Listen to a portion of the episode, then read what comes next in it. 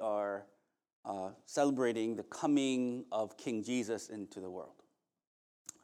When I think, when, when we talk about Advent and coming in the Christmas season, um, what is the, the overwhelming image that people have in their minds when they think about Jesus and Christmas is what is the image of Jesus? What?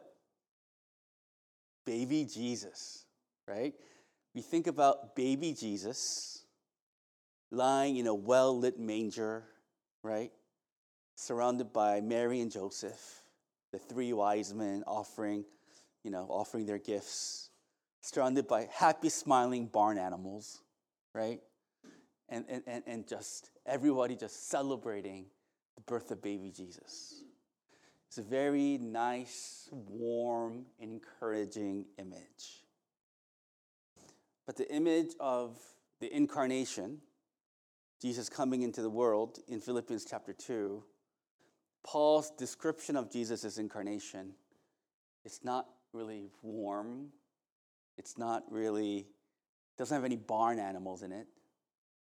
In fact, Paul describes the coming of the Lord Jesus into the world as God humili- humiliating himself into the world in order to come to the world to save his people. It is an image of humble service. It is an image of Jesus coming into the world as a servant. It is an image of Jesus dying on the cross. That's the image that Paul has of the incarnation in Philippians chapter 2. Having the right image of Jesus in our minds is the most important aspect to our faith. I think one of the major problems with Christianity is we've heard bits and pieces of information of what Christians ought to do, what Christians ought to believe, but we don't have a full, comprehensive picture who Jesus really is. It's the strangest thing. People's faith life revolves around, I don't know, things that they've heard back in the day or things that they hear from media. It's a hodgepodge of mixture of different things rather than basing their faith on who Jesus truly is and according to Scripture. A silly example of this is um, do you guys know the movie Talladega Nights, The Ballad of Ricky Bobby? The funniest movie ever. For you, maybe you guys don't know this movie. In this movie, Will Ferrell plays a race car driver named Ricky Bobby, right? And Ricky Bobby, he's a Christian. And the way you know he's a Christian is he say grace with his kids in a family meal. Right? His family meal is Domino's Pizza, Kentucky Fried Chicken, all the sponsors, Mountain Dew, right? It's, it's a, it's, he gathers his kids and his wife and his father-in-law, and they pray.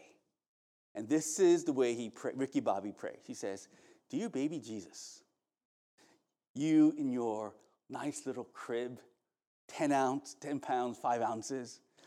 He's praying to baby Jesus, and his wife says, For God's sake, he grew up, he was a man. And Ricky Bobby says, My favorite Jesus is the baby Jesus. I'm going to pray to the baby Jesus. When you say grace, you can say whatever Jesus that you're a fan of. Ricky Bobby's mind, Jesus is always a baby. This has nothing to do with Scripture. But that's the silly example of uh, that I think issue that what a lot of people have. They have an image of Jesus that is based on maybe some childhood notion, maybe some experience during youth group or something but is not based in the full revelation of who Jesus is. And this sermon, and this part two of being the sermon series that last began last week, Paul describes a comprehensive picture of the work of Jesus Christ and how that work is significant to our salvation. Incarnation, the Christmas season, once again, is the humiliation, lowering of Jesus Christ into the world to save us.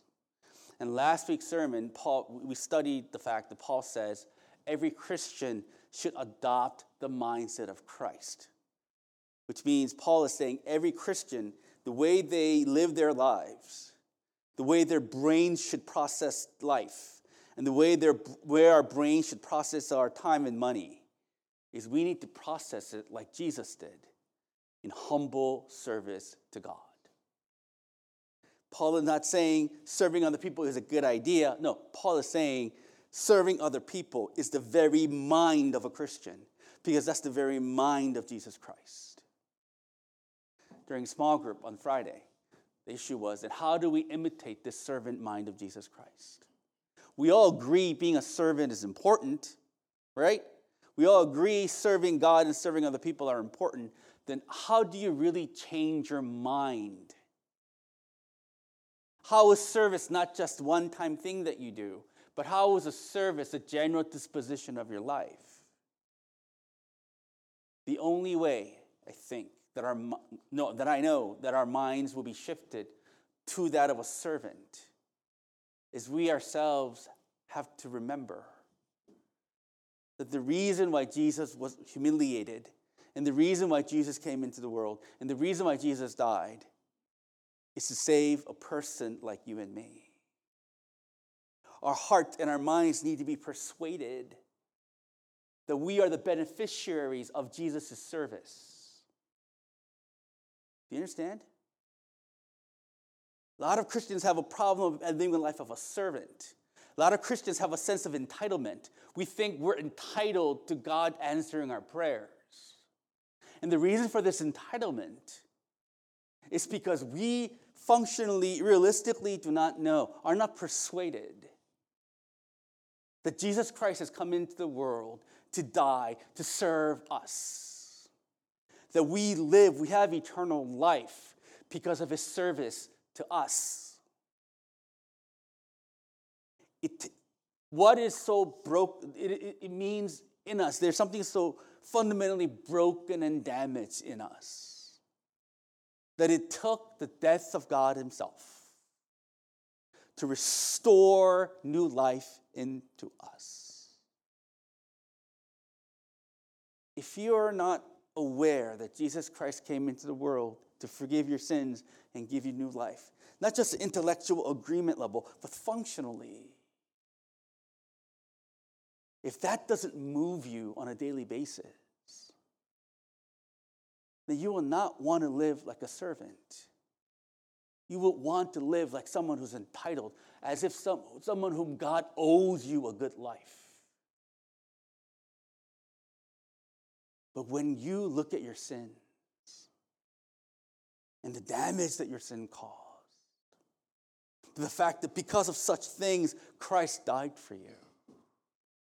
That persuasion will give you heart, give your mind a servant's heart. That's why James, in James chapter 2, is it? It says, faith without works is dead. He's saying, if you say faith, you have faith, but if you don't, if your life do not, if your life does not show acts of service, if our lives are just, just declaration, declarative statements of faith, and our lives are not accompanied consistently with the acts of service, then James is saying your faith is not real. And the example is in James's church, he gives an example of a person in the church. One member of the church is poor a woman who is a widow is poor. She doesn't have clothes. But you, a wealthy person, looks at that poor widow and tells the widow, Hey, widow, oh, I, I feel bad for you. I will pray for you, widow. But don't do anything to serve her needs. James is saying that faith is not true faith. Because James is saying, if you truly knew Christ has come to serve you and you're saved because of his service, how can your heart not be moved to serve others? The fundamental issue of our lack of service is not the fact that we're selfish, and which is partly the reason, but fundamentally, you're not persuaded but for the fact that Christ has come to serve you, to save you. Right?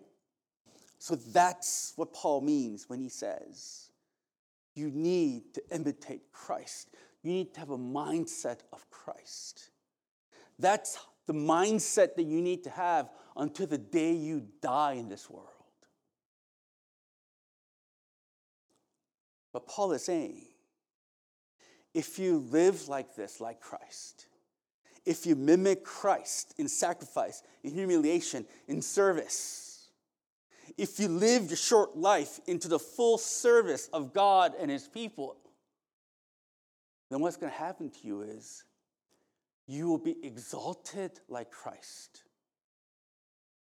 Today's Philippians chapter 2, verses 5 through 11 Paul is saying because Jesus Christ humiliated himself in order to save us, because he died on the cross to obedience for the, for the obedience of God, because of his humiliation obedience, as a result of his humiliation and obedience, God raised him up and God exalted him.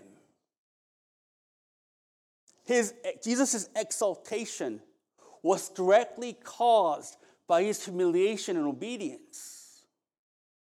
Do you understand?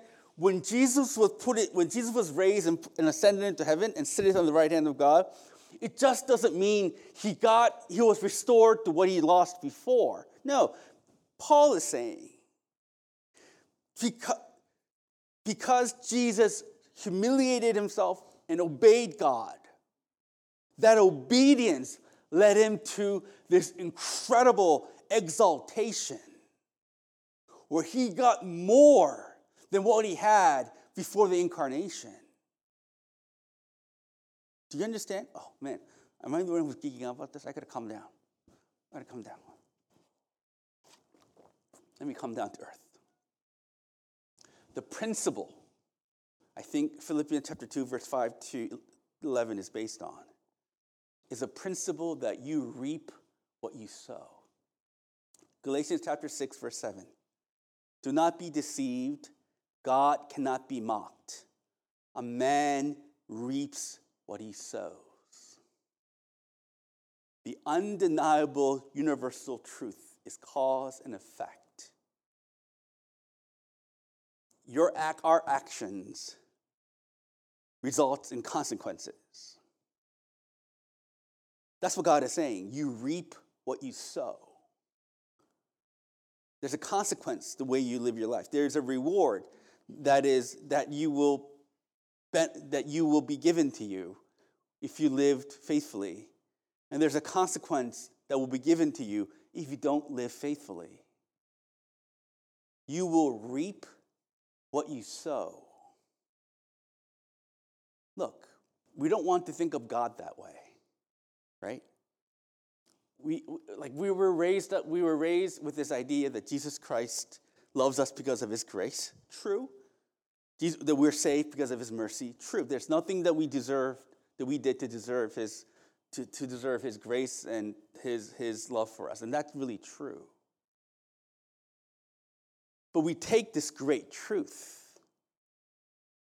and we kind of make this great truth a get out of jail free card. We think because Jesus Christ died for me and, and I'm, a, I'm a recipient of his grace and mercy, because there's nothing that I could do to earn his forgiveness, then if I'm just forgiven like that, then heck, nothing that I do in this world will matter because Jesus Christ will forgive, forgive me anyway, right? It's the greatest get out of jail free card ever. So Christians don't like to think that there's a consequence to our actions, that we don't like to think that we will reap what we sow. We want God to grant us things, but really don't think about consequences of our actions. But that is opposite from God's revealed truth, and that's opposite from the way the world works. We will reap what we sow. Like best, I guess, example that I can give you is there's a difference between the way my mom lived this world and the way her sister, my aunt, lived this world. Right? My mom, God bless her soul, lived a life that is just constantly buying lunch for people. Right? The meals that she bought. And when she bought meals for other people, she just encouraged them, evangelized to them, right? She doesn't know theology. She just says believe in Jesus. But all her life, she spent buying meals for people, encouraging people. Yeah, she didn't go to my graduation. Yeah, right. Yeah, she didn't come visit me when I was alone in America. Yeah. She went to another guy's, another friend's, another child's graduation when I was graduating elementary school. Can you believe that? My parents never came to my graduation. Oh man, I'm like unhatching all my childhood trauma here. Where was I? Oh, yeah. So, so my mom lived a life where I knew I wasn't the priority. Right? Your kids, your kids are the priority. I knew that I wasn't the priority for my mom. Because my mom spent all her life encouraging, meeting up, talking, encouraging people to believe in the Lord. When you look at my mom's life now in her 80th year, this is what I realized when I went to Korea a couple of weeks ago. She's, there's fruit studying being born through her efforts. The people are saved. The people are encouraged. There are people surrounding her life that love her, that appreciate her. This is different from her sister, my, her, her sister, my, my, my aunt, my mom's sister. She spent an entire life working and accumulating stuff. She was very bitter and she didn't have good relationships with people. And at the end of her life, she died alone. And people just came to her house and bought all her collections at bargain basement prices. She, she died alone, and everything that she amassed in her life was just gone. My mom and her sister lived two different lives, and they're reaping two different consequences. How you live right now, because most of you are still young, you don't believe there will be consequences to how you live your life right now. That is not true. Towards the twilight years of your life, you will start to reap what you sow. Do you understand? That's the universal truth. It is very important for you to walk with the Lord, to set your mind right by Him on a daily basis, because that will control your relationship with your children. We think if we just give our children the best childhood ever, take them to nice vacations, buy them things, right? then that will somehow make them into healthy adults. I don't think so. What makes them healthy adults are parents whose mind is right, who can constantly, in real, in real ways, guide them with the truth. As you regularly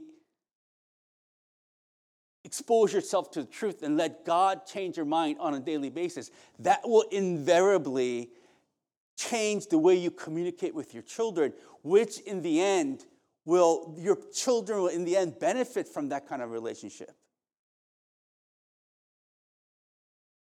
You going against the Lord, you not paying attention to Him, you may not notice the consequences. But I guarantee you, you're going to experience the consequences. Because the universal truth is you reap what you sow. Even these wealthy, rich, crooked people who seem to get away with it, before the throne of God, they will get what they deserve. There is no one who does not get what they deserve. You understand? That's why Jesus said to his disciples, in the new kingdom of God, the greatest in the kingdom were the people who are last in this world.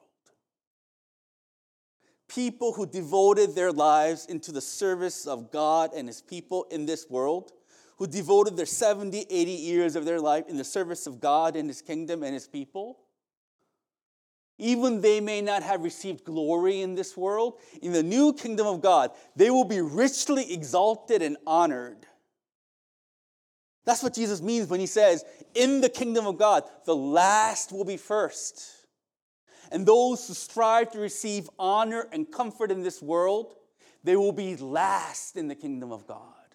He's not saying this just to motivate his people to serve. No, no, no. He is describing the realities to, that, that, that will be to come. Jesus says, if you live a life of a servant, you will receive honor and exaltation. But if you live like the Pharisees, Jesus says the Pharisees will not receive any honor in the new kingdom. Why? Because in this world, they sought honor for themselves and they got it. And Jesus says they already received their honor in this world. Therefore, there's no honor for them in the new kingdom. You will reap what you sow. And this model is not just for human beings. This model is the model that he experienced. And that's what Philippians 2, verses 5 to 11 is about. Jesus reaping what he sowed.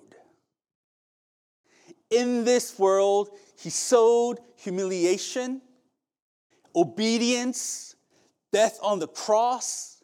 That's verses 6 through 8. And as a result of that, verses 9 through 11, he is exalted and he received honor from God. That's verse 9. Verse 9, the first word here is it says, therefore. The word therefore means because of what Jesus did in verses 8, 8, 8 6 to 8. Because of Jesus' humiliation and obedience, God has highly exalted him and bestowed on him the name that is above every name.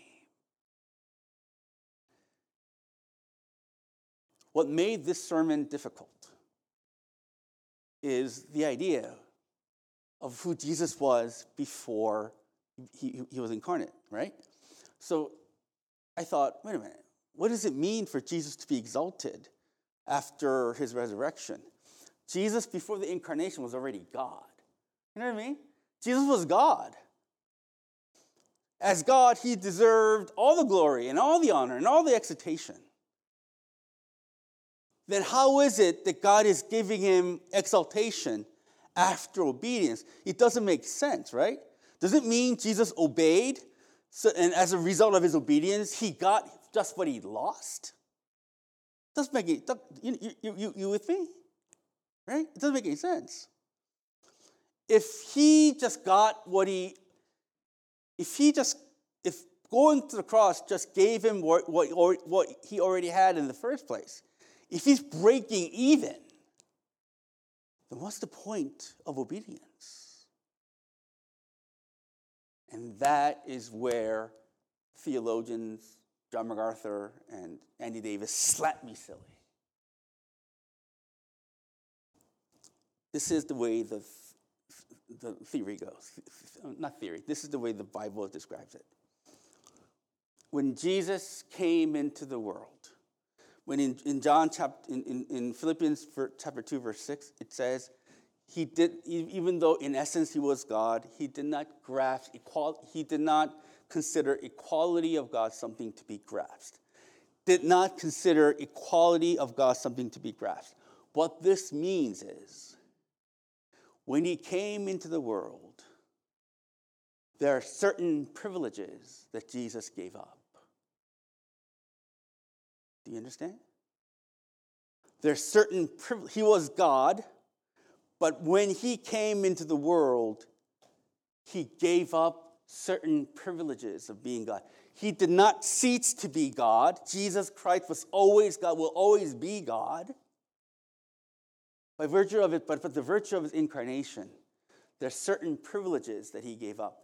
That's how do you know? In John chapter 17, John chapter 17, Jesus says, Jesus prays to God, restore to me the glory that I had with you before the world began. Once again, John 17, Jesus says, to, Jesus prays to God, restore to me, God, the glory that I had with you before the world began. What Jesus is saying here is, in John 17, when he's praying, he's, he's saying, I had a glory with you before the world began. But in this moment of time, because of my humiliation as a, as a human being, I don't, I have, I have given up that glory. That glory is not with me yet. Do you understand? There are certain things that Jesus Christ, privileges, gave up in order to come to serve us. Okay? And that is part of his humiliation. And not only did he give up his certain privileges, but he came and he served. And when he served and he died, and when God raised him up, and when he was ascended into heaven, God not only restored to Christ what he has lost, what he has given up,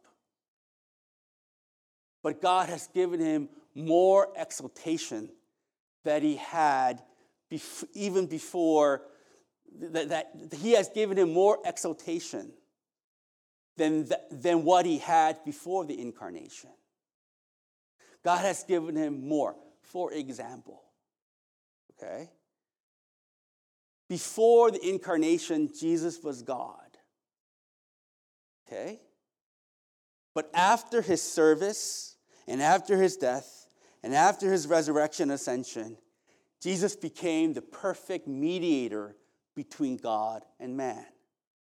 Before the incarnation, yes, Jesus prayed for his people, but he wasn't the perfect mediator just yet. Because in order for him to be a perfect mediator, mediator meaning a person that represents God and the person that represents humanity, right?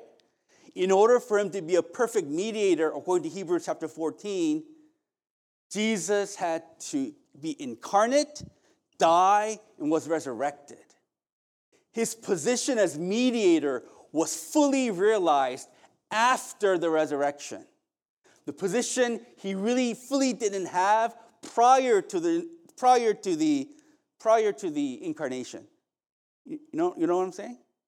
Another example, being savior before the incarnation, before he came into the world, Jesus was the agent and the purpose of creation. True. But he became savior of his people after he came into the world, after he died, and after he was resurrected. He wasn't fully actualized savior until he obeyed and died and was resurrected again.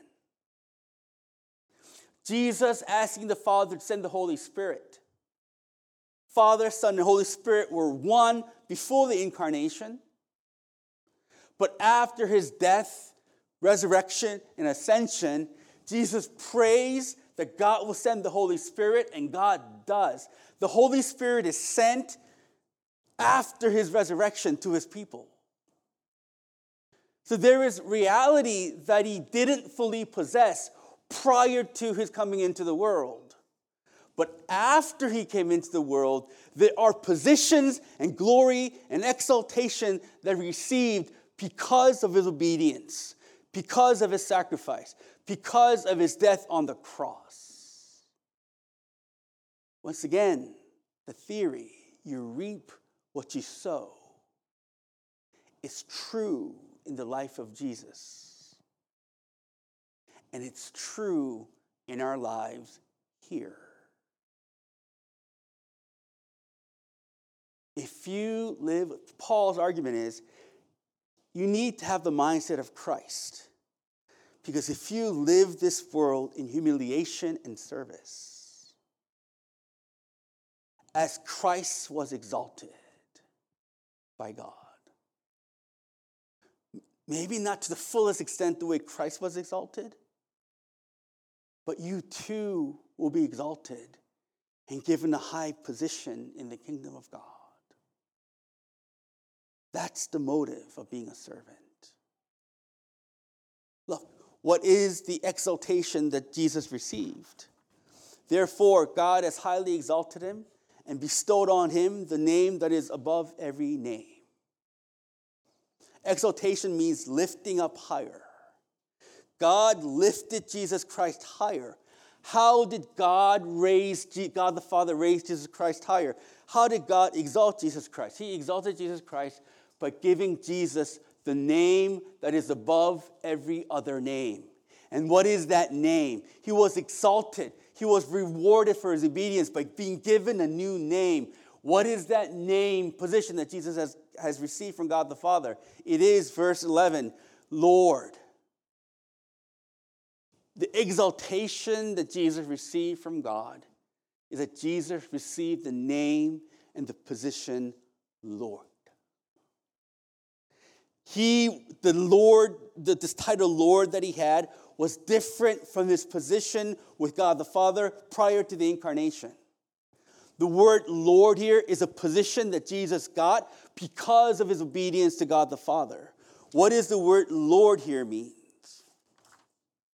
The word Lord here means the, it means the person who is a, a ruler who has all control authority, and ownership of every aspect of existence. Once again, the word Lord here means the ruler who has all control, authority, and ownership of every aspect of existence.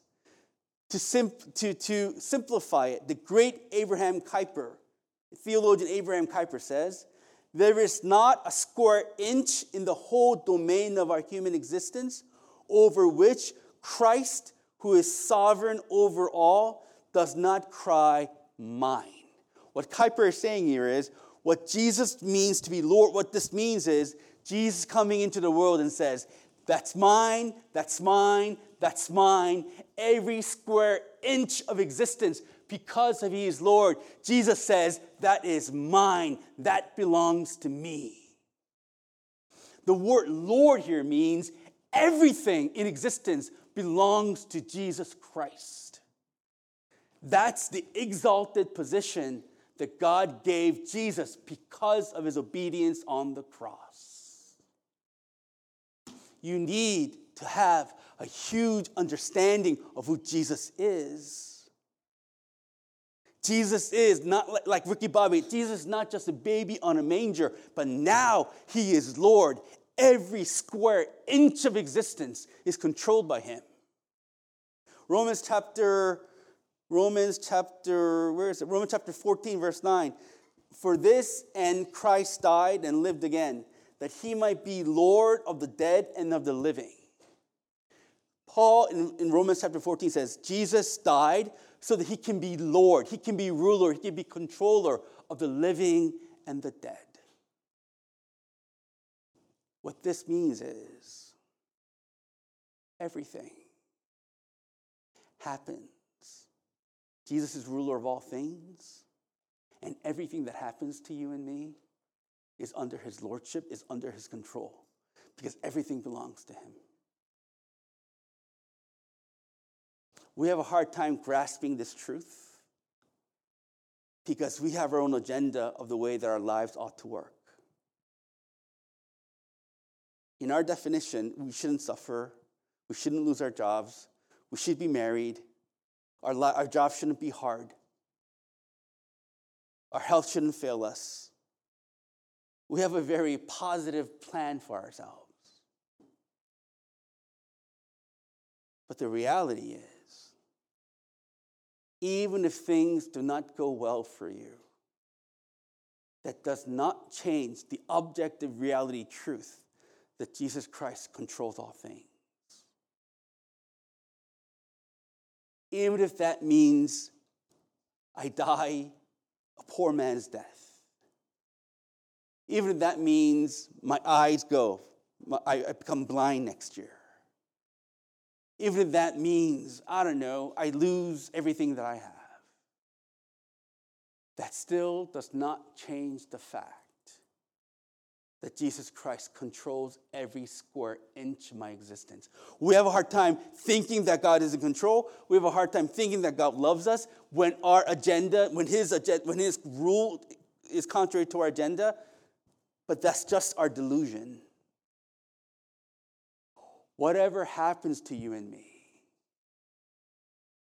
many a plan in a man's heart, Proverbs says, but it is the Lord's purpose that prevails. Whatever you plan in your heart, Proverbs says, ultimately that doesn't matter. Because it is the Lord Jesus' purposes that will ultimately prevail. You need to take great comfort in this truth. Look, George Mueller is this man of prayer. He's famous for being a man of prayer. Fifth, he, he, he says God, he recorded all the times God answered his prayers, and he says over the course of his life, God answered his prayers 50,000 times. But George, this man of prayer, who experienced the miracles of God daily, his wife was diagnosed with an untreatable disease.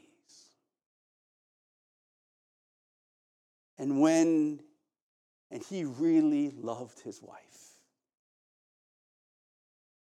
But when someone asked him about how he can trust God in such a turmoil, he says, and I'm paraphrasing, he trusts in the sovereignty of God and the love of God. In the sovereignty of God and the love of God, whatever happens, he believes will be the best for him. He says, If my wife gets better,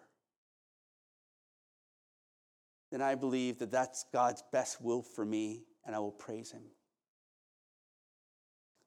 But if my wife dies, I still believe God is sovereign and He loves me, and her death is ultimately what's best for me.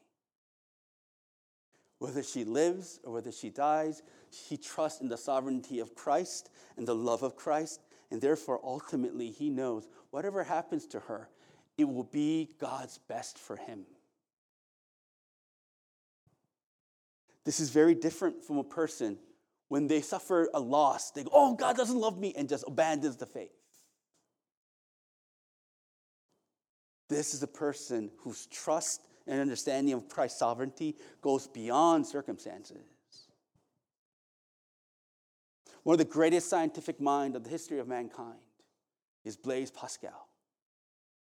And this is Pascal's prayer to God. He says, God, I don't know whether failure is best for me or success is best for me. I have no idea whether success is best for me or failure is best for me, but you know.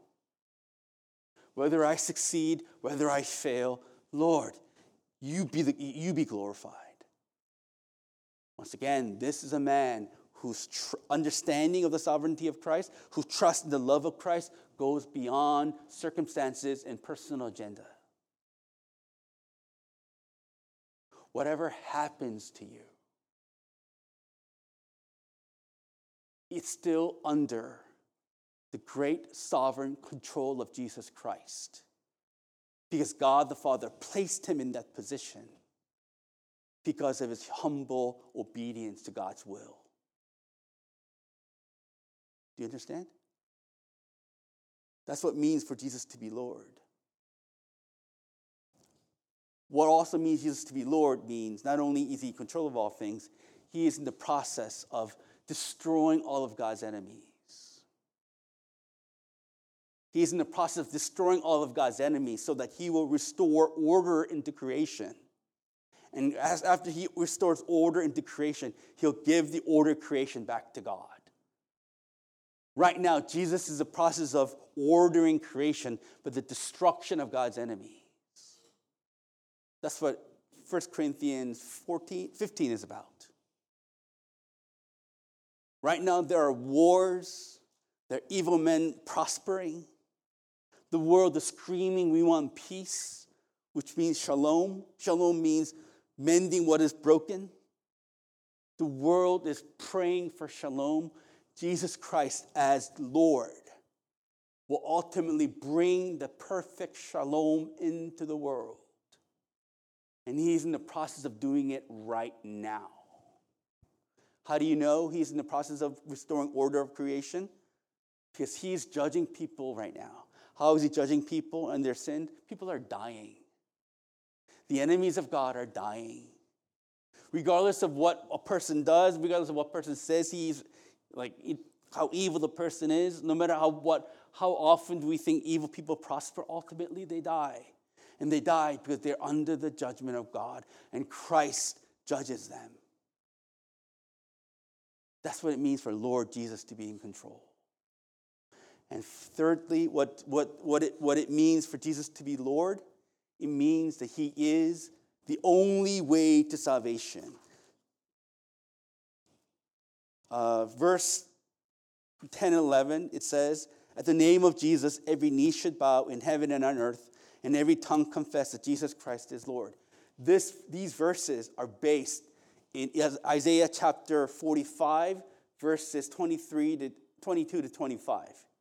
Isaiah chapter 45, verses 22 to 25, it says, Turn to me and be saved, all you ends of the earth, for I am God and there is no other. By myself I have sworn, my mouth has already, in all integrity, a word that will not be revoked. Before me every knee will bow by me, every tongue will, will, be, will, will swear. They will say to, of me, In the Lord alone are deliverance and strength. All who have raged against him will come to him and be put to shame. But all the descendants of Israel who find deliverance in the Lord will make their boast in him. Verses 10 and 11 of Philippians chapter 2 is based on Isaiah 45, and Isaiah 45 is the Lord is the only Savior. Jesus Christ is the only Savior. The fact that Jesus is Lord means He is the only Savior of men and women. There is no other way of salvation. Salvation doesn't come from Krishna. Salvation doesn't come from Allah. Salvation doesn't come from the, from the philosophy of Marx and Engels and Hegel. Philosophy doesn't come from materialism. I'm sorry, I'm, I'm sorry, salvation doesn't come from materialism. Salvation doesn't come from a nuclear family. Salvation doesn't come from your success. Salvation doesn't come from anything that you think salvation will come from. Salvation, restoring of eternal life, can only come from the Lord Jesus. That's what Isaiah 45 is about. There is no other way of salvation besides Jesus Christ. And if you do not recognize him as Lord, God says you will be put to shame. But if you recognize him as Lord, you will be saved. I know Christians should be nice, right? But at the end of the day, we believe in the exclusive, exclusive declaration that the Lord Jesus is the only Lord that can save, and there is no one else who can save your life, who can save your children, who can restore life into your life, into your children. It is the Lord Jesus Christ. So let us get rid of all the nonsense belief that other things can save us. It is only the Lord who can save us. Do you understand? That's what it means for Jesus to be Lord. There is no other way of salvation. Not your cleverness, not your hobbies, not your interests, but Lord Jesus alone. Okay? And it says one day, every in the name of Jesus, every tongue should confess, every knee should bow, every tongue will confess. Whether people recognize him or not, whether people realize who he is or not, the reality is every knee should bow and confess that he is Lord. One day, every intelligent being in the universe, whether it be angels, whether it be demons, whether it be saints or sinners, every single human being, every single entity that has intelligence will see that Jesus is Lord and they will praise him. Unbelievers will praise Jesus as Lord as they're, as they're being sent to hell. The image is when people are marching into hell, they will praise the lordship of Jesus Christ. Demons and Satan, when they're destroyed in the lake of fire, they will praise Jesus Christ and acknowledge him as Lord. There is no one who will not confess that Jesus Christ is Lord. And he got this position because of his obedience and humiliation to do the Father's will exaltation, new life is yours if you live a life of a servant. For God's sake, for the sake of the church, for the sake of your neighbors, live a life of a servant and have the mindset of Christ. Let's pray.